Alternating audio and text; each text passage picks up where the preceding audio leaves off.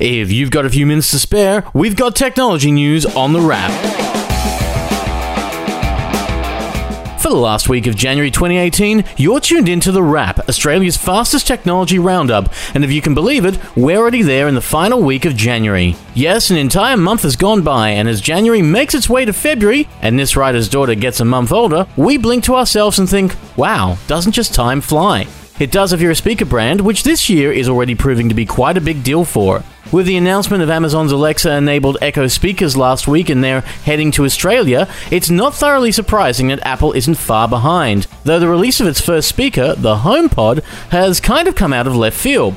Much like how Apple's AirPods kind of made their way to stores randomly, so too will the Apple HomePod, the company's latest attempt on the home speaker market. It's not the first speaker with the word pod in the title of Apple, that goes to the year long experiment that was the iPod Hi Fi, but it is the first smart speaker with the Apple HomePod powered by similar technology to what you can find in an iPhone or iPad, but obviously inside of a speaker. With this unique product, you'll be able to call up Siri, have her control the speaker, read the news, the weather, the sport, and so on, and of course, call up music from an Apple Music account. And when it gets released on February 9, the Apple HomePod will be able to be controlled by any iOS device, but only that, meaning your Android, Windows, and Mac computers are out of luck, as it's iPhone, iPod Touch, and iPad only. But February 9 isn't that far, and we look forward to seeing how this $499 smart speaker competes, especially since it has steep competition from the likes of Sonos, Amazon, and of course Google. In fact, this week Google learned a new trick. It can read to you. Yes, the Google Assistant and Google Home products can now read audiobooks to you because Google has an audiobook section of Google Play that is now active. You won't be able to get Gilbert Gottfried to read Fifty Shades of Grey, sadly, but thankfully there's a YouTube clip for that. And that's one of those delightfully funny sides of the internet we like. What we don't like, though, is when scammers try to take advantage of people. And this week we caught wind of some new scams. Over on Android, the makers of Norton have picked up on some new scams, telling Android owners that they've won something. Of course, they haven't, and it's just one big scam infecting the phone, capturing details, and basically making cyber criminals money. Because that's how this whole thing works. You go onto a website, the scam messages pop up, you touch, they install, and the cycle begins. It's immensely frustrating. The easy way to not get stuck in these sticky webs is to have some form of security on your device, making sure you don't install any apps you don't need. Seriously, just do a search on the Google Play Store for a security app with good ratings. There are loads of them, and they'll keep you protected.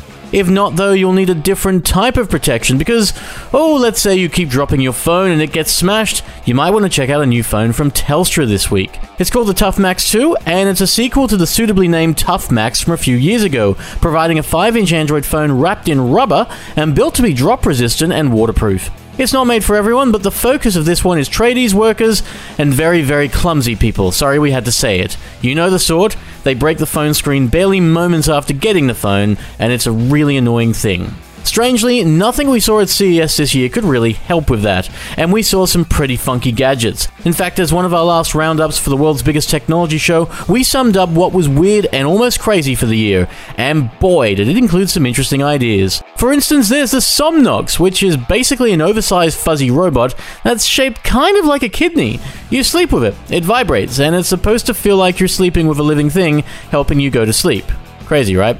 LG also had a robotic assistant not unlike that of Google's, but that looked more like WALL-E's Eve. Her, sorry, its name was CLOi, but it looks more like Chloe, and we're not even sure a first name basis even matters, since it's unlikely we'll even get this digital assistant. And we think the toys impressed us the most in the almost crazy section of CES, with Square Off showing a self playing chess set where the pieces move by themselves, almost like a ghost was controlling them, while Cerevo revealed a sword for the cosplay folks that wanted to be the real anime action hero. There are more over at the pickr.com.au website, there with all of the other stories in this show, and a few more. But for now, you've been listening to The Wrap, Australia's fastest technology roundup.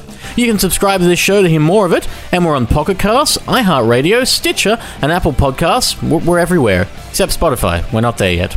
Next week, we'll be back with more news and a review or two, and we know that because we're writing them right now. Until then, have a great next week, and we'll catch you next time on The Wrap. Take care.